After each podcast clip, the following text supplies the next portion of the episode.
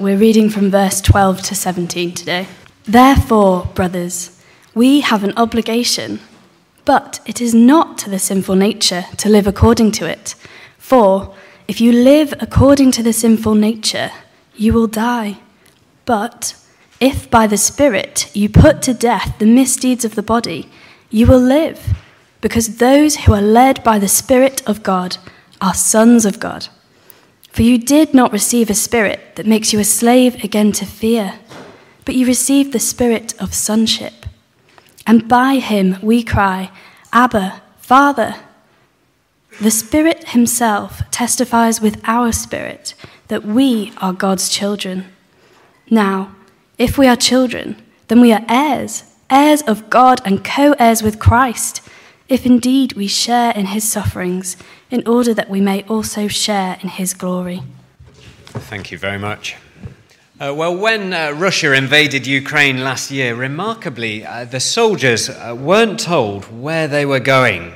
Uh, they thought they were on a training uh, exercise, only to suddenly find themselves across the border being told to either kill or be killed. it's no surprise, is it, that the first wave uh, was very confused and uh, their hearts weren't really in the fight.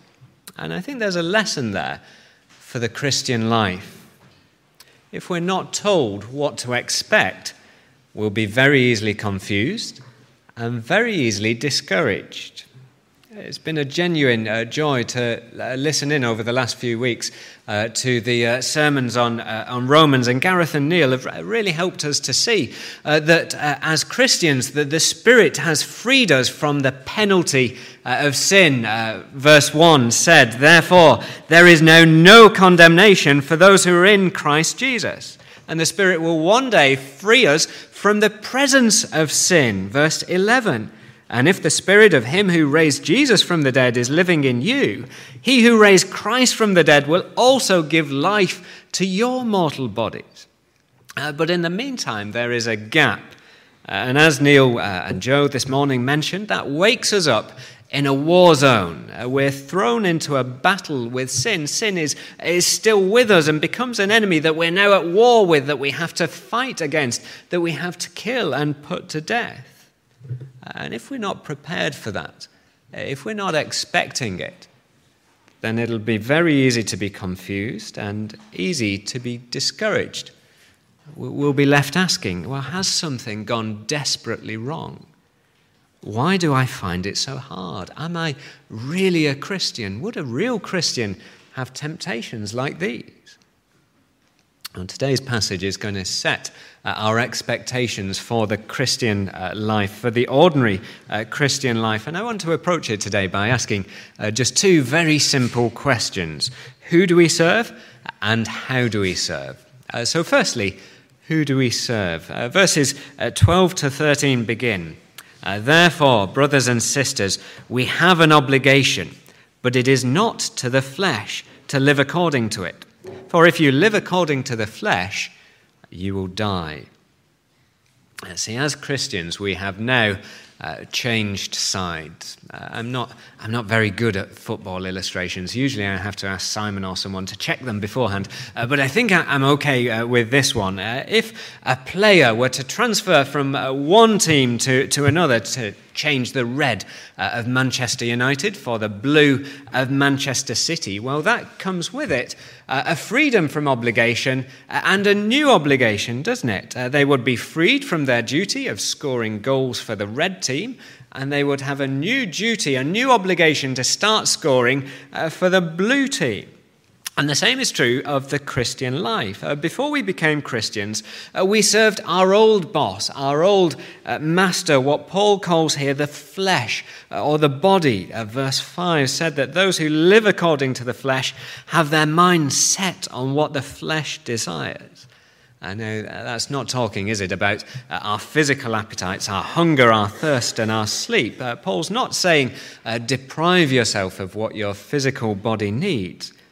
He's speaking about our flesh as the seat of our sinful desires.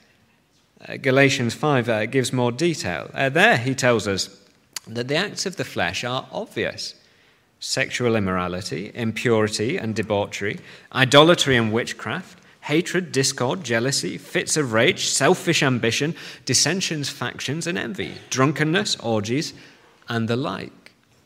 It's not an exhaustive list uh, by any means, but if we were uh, to look for a common denominator, a unifying factor behind all of them, well, we wouldn't go far wrong to say, well, they're all about self, aren't they? Uh, they're all selfish. Sexual immorality is taking what I want. Uh, idolatry is a way of getting what I want. Fits of rage are ways of insisting on what I want. Uh, selfishness can appear in, in lots of ways, uh, from uh, the teenager who puts self first and refuses to listen to what their parents would say, uh, to the adult who's too busy looking after their own life to look out for the needs of others, uh, even to the retiree who just checks out and says, uh, Well, I've done my bit now, now's my, your turn to, to serve me. Serving the flesh is serving self, and it promises life and peace. It whispers into our ears uh, if you don't look out for, for your interests, well, no one else is going to. If you indulge that little fantasy, uh, well, you'll be happy. Uh, well, you've looked out for the interests of others for, for long enough now. It's time for a little me time, surely. Surely that sex on the side won't, won't hurt anyone. It promises life, but provides only death. I was chatting to a Christian friend uh, a while back who uh, was looking back on his teenage years with deep regret. Uh, one night, uh, after drinking uh, way too much alcohol, uh, he, his girlfriend became pregnant. She later decided to have an abortion, and he, he now deeply laments that decision.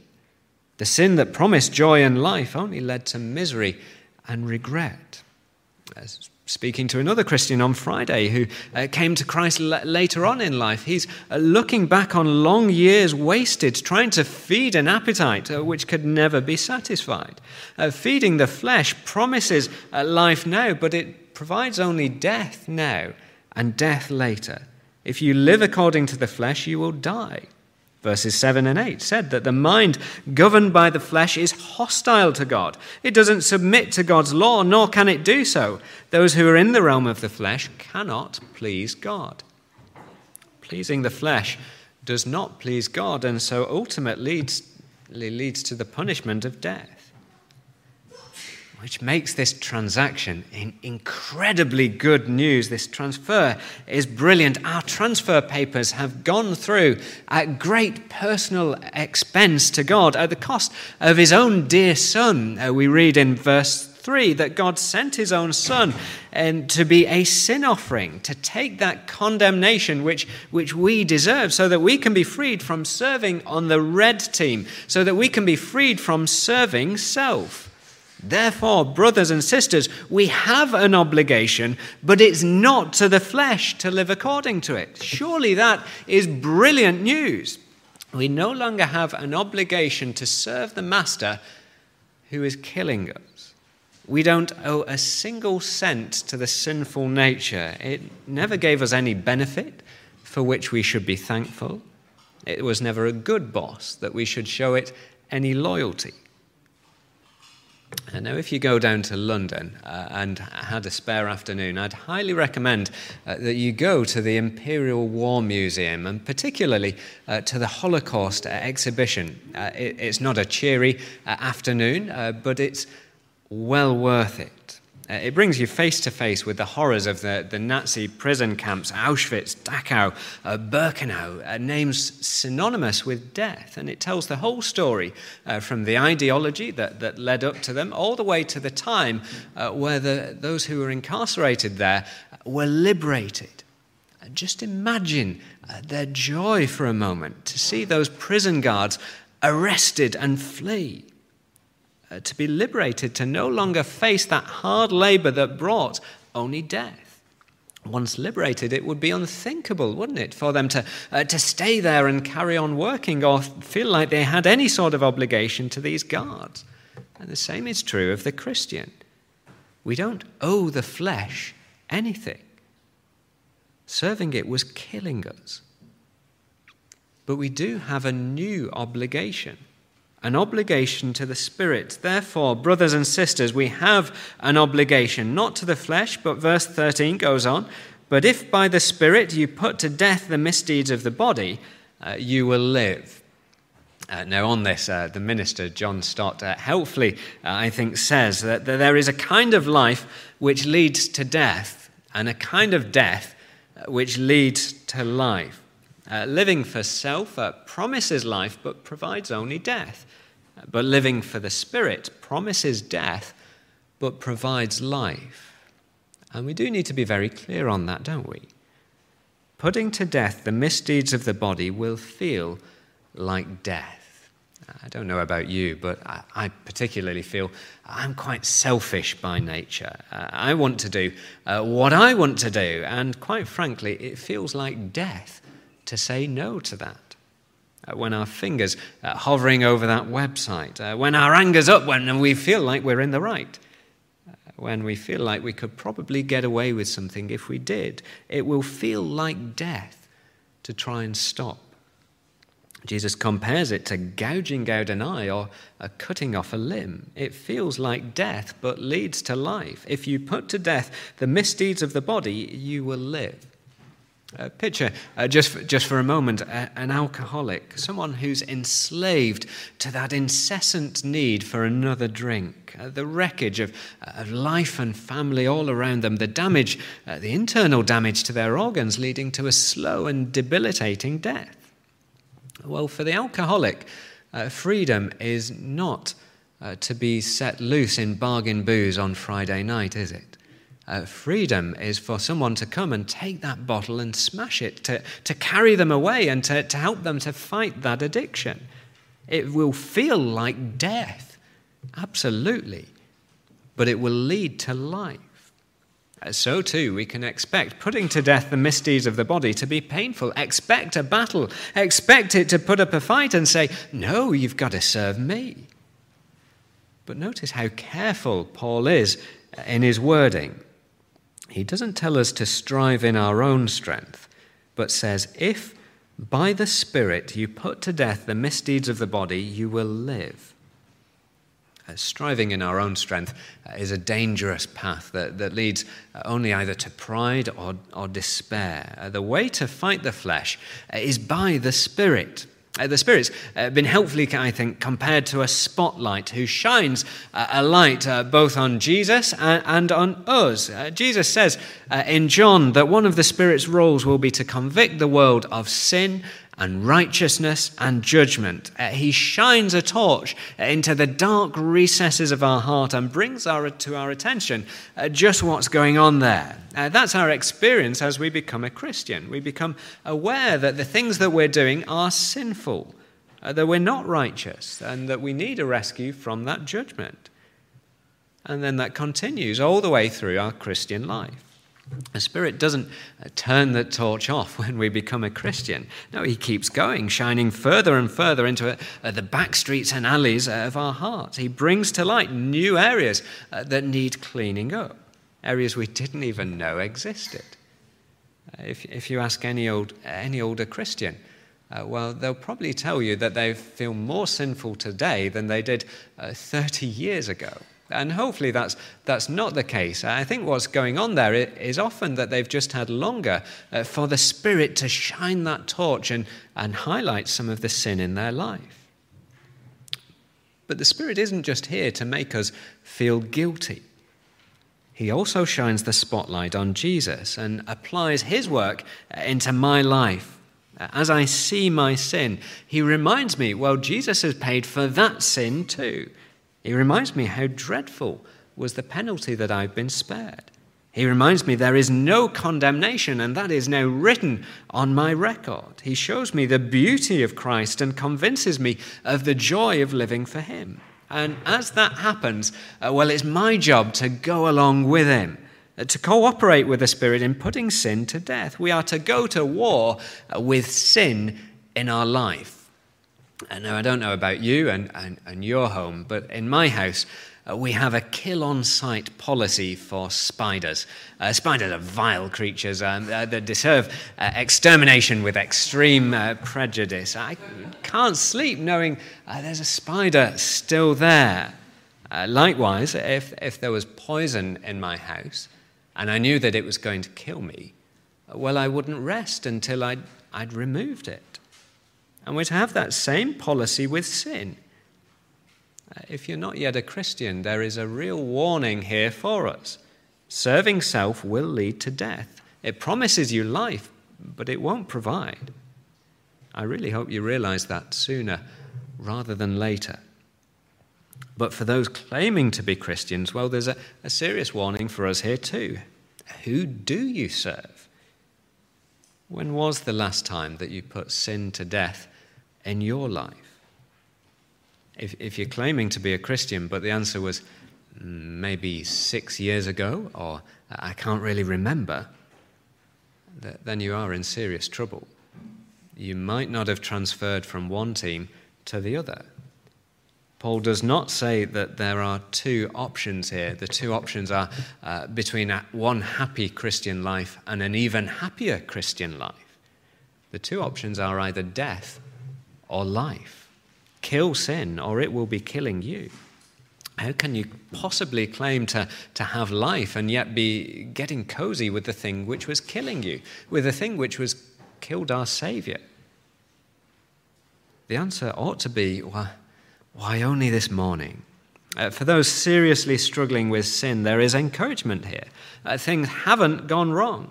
This is the experience of every believer whilst we wait. We're in a battle. Uh, ground will be lost and ground will be, uh, we t- be taken. We will still sin. Uh, the flesh still puts up resistance and puts up a pretty good fight.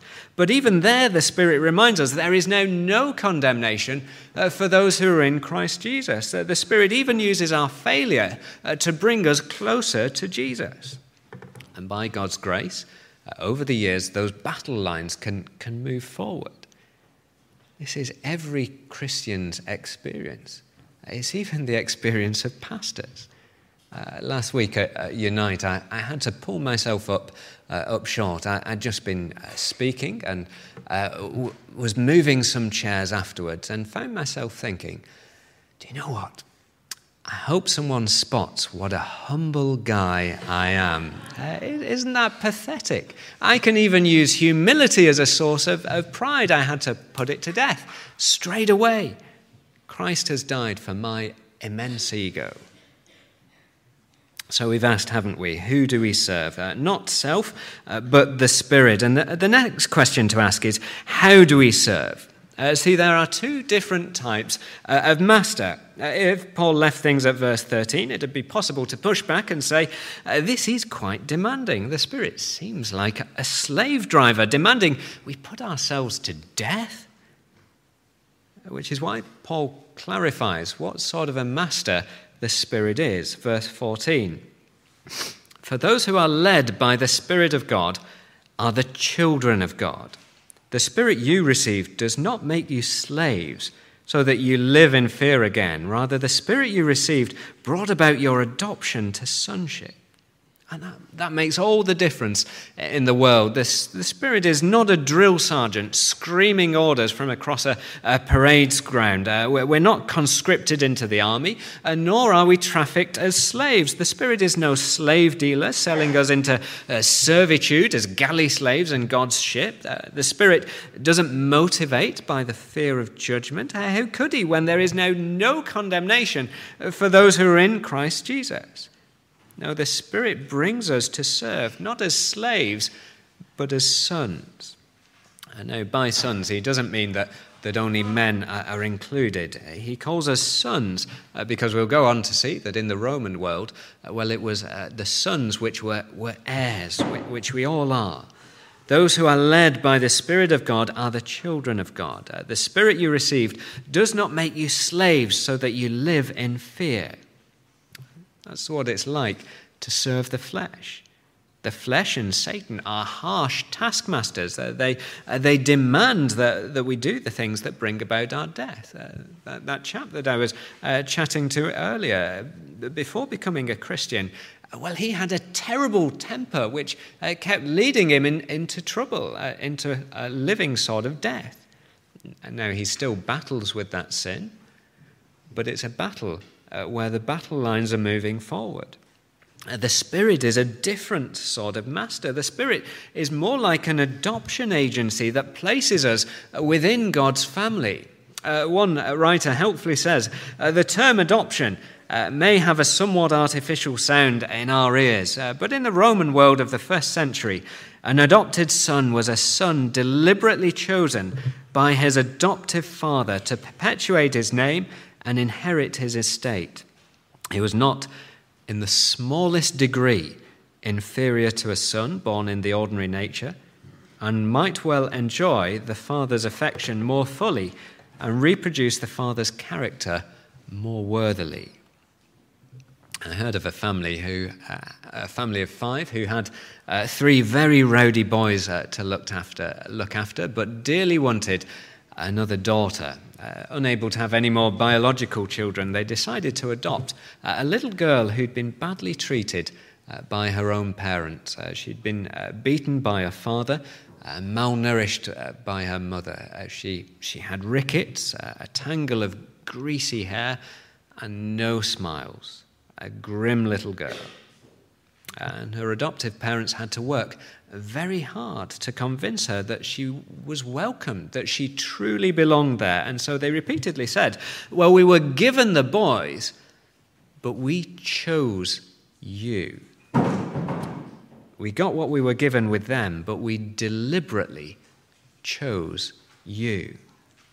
What a wonderful thing to say to a, a, bruised and timid little child. That's the kind of boss uh, that the Spirit is. He brings us into a family, a loving family. And, brothers and sisters, if you are in Christ today, that is what God says to you. I chose you. Before the foundation of the world, I deliberately picked you out for adoption into my family. You are incredibly welcome. I think the best illustration of that is, of course, the illustration that Jesus gives in the, the parable of the lost son. A child squanders his father's inheritance on wild living. And when he came to his senses, he said, How many of my father's hired servants have food to spare, and here I am, starving to death? I will set out and go back to my father and say to him, Father, I've sinned against heaven and against you. I'm no longer worthy to be called your son. Make me like one of your hired servants. So he got up and went to his father. But while he was still a long way off, his father saw him and was filled with compassion for him. He ran to his son, threw his arms around him, and kissed him on the neck.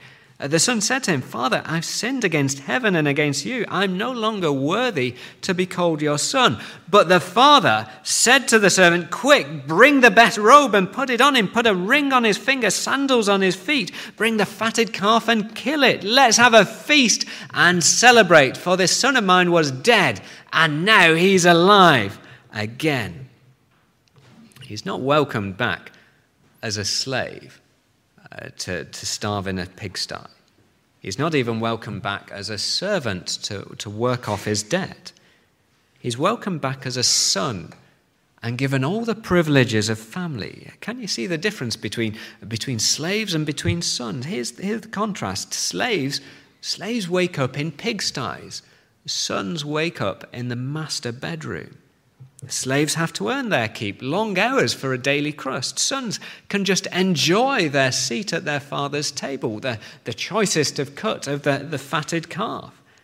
Slaves have to be silent, uh, neither heard nor seen. Sons can approach their father at any time. A slave has to labor in order to please their master. A son automatically enjoys the favor of their father. Slaves can be removed if they don't perform. A son is there to stay. Slaves live in fear, sons have no fear. The spirit you receive does not make you slaves so that you live in fear again. Rather, the spirit you receive brought about your adoption to sonship, and by him we cry, Abba, Father. The Spirit himself testifies with our spirit that we are God's children. This isn't just a metaphor uh, that where God is, is like a father. This is a real relationship with real implications for how we approach God. The Spirit encourages us to approach God as our Father, to call out, Abba, Father. Uh, that, that's a very uh, homely term, a family term, closer to, uh, to daddy. He's still got the respect of, of a father, uh, but with a confidence uh, to call out for help. It's what Jesus calls God. And it's notable that the time that Jesus calls God Abba, Father, is in the Garden of Gethsemane. It's in his deepest distress when the temptation to put self first was at its greatest. He calls out for his Father's help. Our relationships uh, really show through when we're in distress, when, when we're in that battle. Uh, when I'm in trouble, the first person I turn to is, is often my dad. I should be equally quick to, to turn to my Heavenly Father. Uh, something uh, Elizabeth's uh, helping me to learn at the moment what it means for God to be my Heavenly Father. Uh, at four months old, uh, she needs help with pretty much everything. And when she needs it, well, she doesn't present me a watertight case for, for how helping her is going to benefit me. Uh, neither does she. Uh, she turn to me and say, Well, I've been really good today, and so I deserve to have my nappy changed. At best, she just cries out for help. And I love to help her because I'm her father, because I'm her Abba. And so does God. The Spirit encourages us to approach God along these lines, not with the fear of a slave but with the faith of a son, and in, in doing so testifies to our spirit that we are God's children. And the obvious question uh, from that is uh, well, what will that testify, testifying feel like? What does it feel like to be a child of God? Uh, some people will say, well, the, the Spirit gives us a warm feeling inside, or a, an ecstatic experience, or, or a tranquil peace. And maybe He will.